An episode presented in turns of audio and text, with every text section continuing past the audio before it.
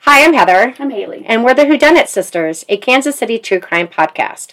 This episode is about the eight women who were found murdered in Kansas City between 1980 and 1984. All of these women were found with their hands bound. All of these women were found with an object wrapped around their necks. All of them were killed by ligature strangulation. Six of the eight were found naked from the waist down, but none of them had been raped. No one has been charged with any of their murders, but only two of these victims are listed on Kansas City's cold case homicide website. The six who aren't listed are considered by police to be prostitutes. All of these victims are black. Their lives matter, their deaths matter. All of these women deserve justice, and today we're going to talk about their stories. Thanks for watching.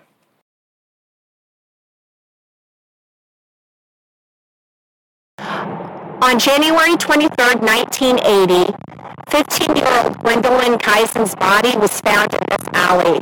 The location where Gwen was found was three miles away from her home.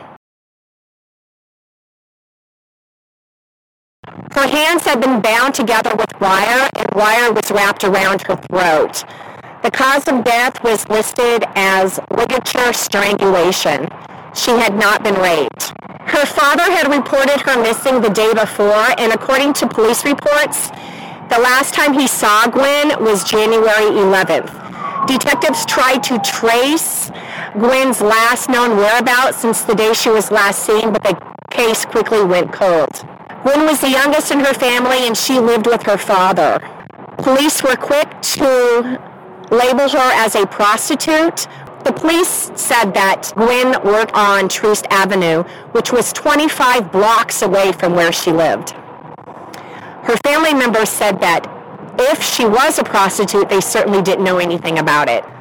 Gwen is not listed on the Kansas City Cold Case Homicide website because the police believe they know who killed her. He just has never been charged with her murder.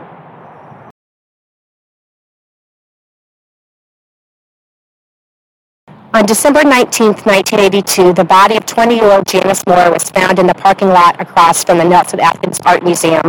Her body was found by a couple who were getting ready to head into the gallery. Her hands had been bound together and an object was tied around her neck. Her cause of death was ligature strangulation. She had not been raped. She was last seen the day before by her boyfriend and his mom.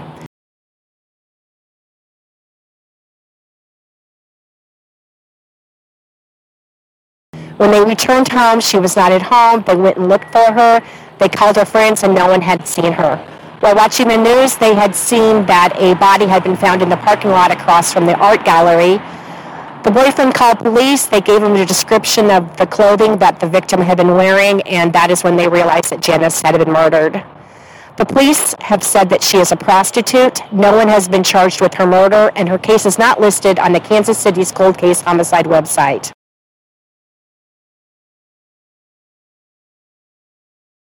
On May 20th, 1983, the body of 17-year-old Sherrie Hall was found in a dumpster behind this building.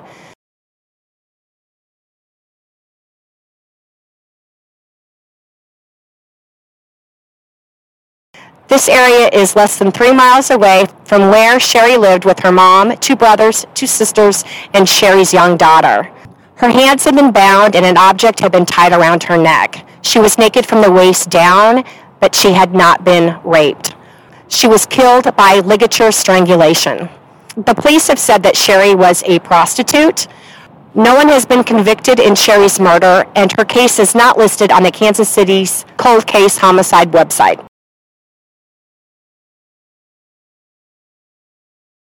On June 6, 1983, the body of 26-year-old Jacqueline Davis was found in this ravine near Research Hospital by children looking for crawdads. She had last been seen a few days before when she had left to go to the Pink Garter with a man on a date. When she didn't return home, her sister reported her missing. The location of the Pink Garter was three and a half miles away from here.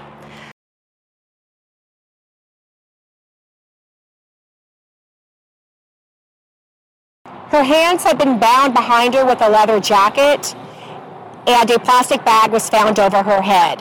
The cause of death was ruled ligature strangulation. She had not been raped. No one has been charged in her murder, and she is listed on the Kansas City's cold case homicide website.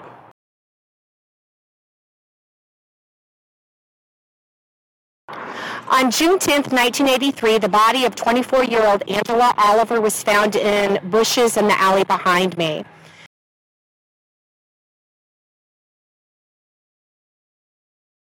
The location of her body was less than four miles away from where she lived. Her legs had been bound with a white belt and a trash bag had been cinched around her neck. The cause of death was ruled ligature strangulation. She was naked from the waist down, but she had not been raped. The police said that Angela was a prostitute. No one has been charged with her murder, and she, her case is not listed on the Kansas City's cold case homicide website.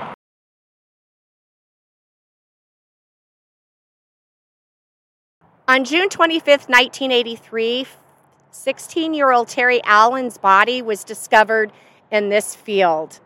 Terri's body was found one mile away from her home.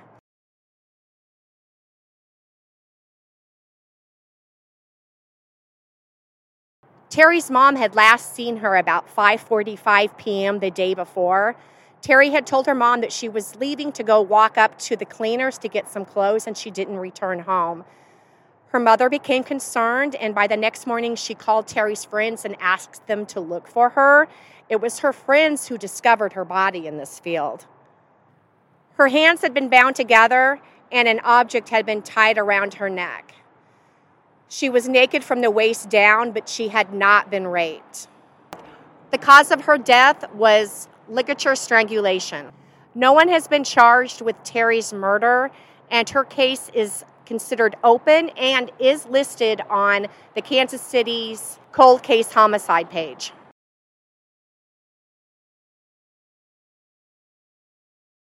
On January 7, 1984, the, the body of 26 year old Cheryl Saunders was found in this parking lot. This location is located less than a mile away from her apartment. She was found with her hands bound together with one of her leg warmers. Her other leg warmer was wrapped tightly around her neck. She was naked from the waist down, but she had not been raped. She was killed by ligature strangulation. Her boyfriend had last seen her the evening before, and then he went out looking for her, and he's the one who found her body in her car in this parking lot, one mile away from their apartment. Her husband had died the previous year from cancer, and she had just moved in with her boyfriend. Even though Cheryl worked for Sears, the police said that she was a prostitute. No one has been charged with her murder, and she is not listed on the Kansas City's cold case homicide website.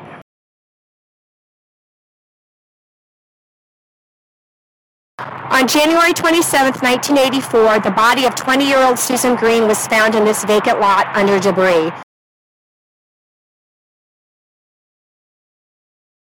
This area was located one mile away from where Susan lived. Her hands had been bound and there was an object tied around her neck. Her death was caused by ligature strangulation. She was naked from the waist down, but she had not been raped. Even though Susan worked as a cashier for Church's Chicken, police said that she was a prostitute.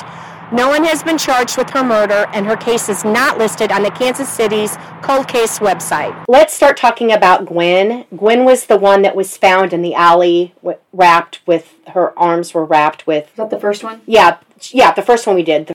Um, the reason why I included her with these eight women is because she because she was found bound, not raped. You know, just like all of these. Now, in 2004, police linked her with 12 other women, none of the women that we talked about today, other than Gwen. They linked their deaths to the serial killer Lorenzo Gilyard, who was known as the Kansas City Strangler.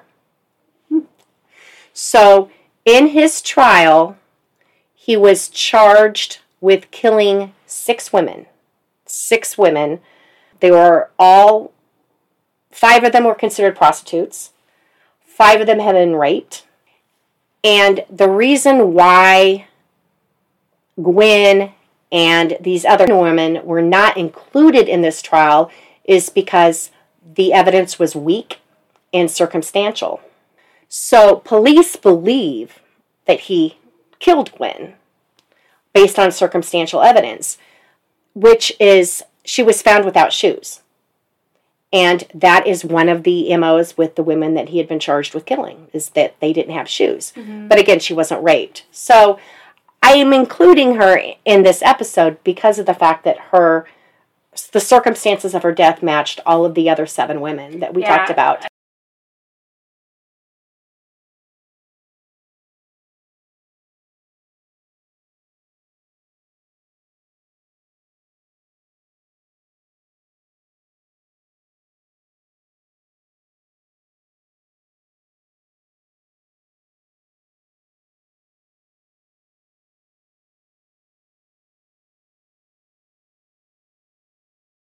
So I and so I'm not trying to say that he didn't kill her, but he wasn't tried with her um, death. Mm-hmm. So I just wanted to put her in there. So if you look at any database or, or if you look at any website that's on the serial killer Lorenzo Gilyard and it lists the 13 or the six known and the and the other, you know, the 13 victims, Gwen is on there. So people have say that she is. I'm just on the fence about it. So I just wanted to point that out. Okay, I would also like to talk about the prostitute angle. Now, police have believed that six of these victims were prostitutes. Um, I'd like to know why. Well, right, and it's I, I'm thinking that it might be because of where their bodies were found. They were close to Troost, and Troost was an area that they believed that prostitutes were mm-hmm. Back in the 80s. Back in the 80s, that's that's where they were at. But let, like, let's talk about again with Gwen, the first one that we talked about. Um, she lived at home with her dad, and um, her grandparents lived just a few houses down, and her grandpa was an assistant minister. And I just can't help but think that how Gwen could have this lifestyle of being a prostitute while living at home with her dad, because tw- Troost is 25 blocks away. I mean, it's yeah. she's this the fifth, you know, this little girl's going to be walking 25 blocks to Troost. I, I just, I don't know. And again, the family was outraged by the accusation. Um, they considered her an average teenager who loved movies, who loved clothes. She liked playing pool. She liked hanging out with her friends. She she hung out at the community center just down the street. I, I, I Where was know. she heading? Do you remember? No, she left. So she left. Her dad said he last saw her on January 11th. And then her body was found January 23rd. Right, but she hadn't been dead that whole time. It's not like she had been dead for almost two weeks. So they're like, where had she been during this time? I don't know if she ran away from home. If they had a fight, if she was staying with a you know with, with a friend, um, which also could be if any DNA was found on her. I mean, it's possible that who knows where she had been staying. I'm saying DNA that could have possibly have linked her to the the Kansas City Strangler. I mean, yeah. So, so she was still going to school. Uh, from what I understand, that she was. And she. Oh no, no, that's I'm sorry. She was last seen January 11th by her dad. He reported her missing January 22nd, the day before her body was found. I don't know why he waited that long to report her missing. I don't know if he thought she was just staying at a friend's house. I don't know that situation. This it's not on any it's not written about in any of the articles. Who's the dad? You mean Willie Kizine? That's his name? Yeah. His name was Willie Kizine. Is he still in the area? No, he passed away in 88, I believe. I don't know. It just sounds odd when a parent doesn't report right. their child missing. Unless it was her normal thing. Maybe. I don't I don't know a lot about her personally. I mean, yeah. Other no, than what how her brothers described her. I know that her brothers went to the uh, Lorenzo, I always forget, the Lorenzo Gilyard murder trial, even though he wasn't charged in their sister's murder, Mm-hmm. but because he was linked, they actually went to the trial like the whole time. And they were hoping to learn more about their sister's death because they didn't they weren't told a whole lot about it. And then after the trial, they hoped the prosecutors would then go forward and then charge him in the deaths of the other women that had been linked to him, but that's never happened. And again, it's because I, the evidence was weak and circumstantial. So, Okay. okay. So that's with the prostitution. But let's talk about Cheryl. Cheryl is the 26 year old whose husband had died from cancer. The And- one that found in the lot in the car. Yeah, that was found in the car. Um, she worked at Sears And she was last seen the night before. the night before. And then um, Susan is the 20 year old um, who was found in a vacant lot who worked at the church's Church's chicken. Chicken. So Mm, I just can't help but think these women both had jobs. I mean, these women worked. I don't understand the prostitute Mm-hmm. angle. And I don't like that they throw that out or not being listed on the database or the Does website. it say um, what they were doing or where they were going the last time they were seen, or they just said last seen blah blah blah? No, it just not said what they were doing. Like the boyfriend just thought that you know, like she was last seen at the house and then she was gone. No, it, I'm always then I'm curious. Okay, where were they going? Except for the one with the laundry. except for Terri. Terri Allen was yeah, she left at 5:45 to go pick up laundry on foot. on foot And then, um, And she how was- far was she found? a mile away. In the in the field, a mile away, and she was yeah, she was naked from the waist down. The next day she was found. Yes, the next morning by her friends. Next morning. The next morning, she was found by her friends. It is not known whether or not she picked up the laundry. I was just thinking that. It's not known. Now, I would assume if she did, this no, I mean, it's obviously it's not mentioned that it was found there, but that's assuming that that's where she was murdered. I think she was wait, dumped. How far do we know how far the laundromat was to the? I don't know the name of the laundromat. because if she went on foot, it could have been a lot of laundry they have to lug back. Yeah, so I'm assuming it wasn't too far away. I don't know what laundry she was picking up. Um, her case had a lot of media coverage. Um, it talked about um, she was very involved in school. She got good grades. She was in track. Yeah, Okay. she um, was in track. She was a cheerleader. She was the um, the manager for the football team, and she was one of the managers for the basketball team. Teachers loved her. I want curious on a map how close proximity all of them were. Like I have. They were all found within about five miles of each other. Hmm. Very close, very close area. The police have said that they don't believe that these eight cases are related. They don't think that this is the work of a serial killer. But I would think that there's no reason to not think that one killer could have killed at least two or three of them.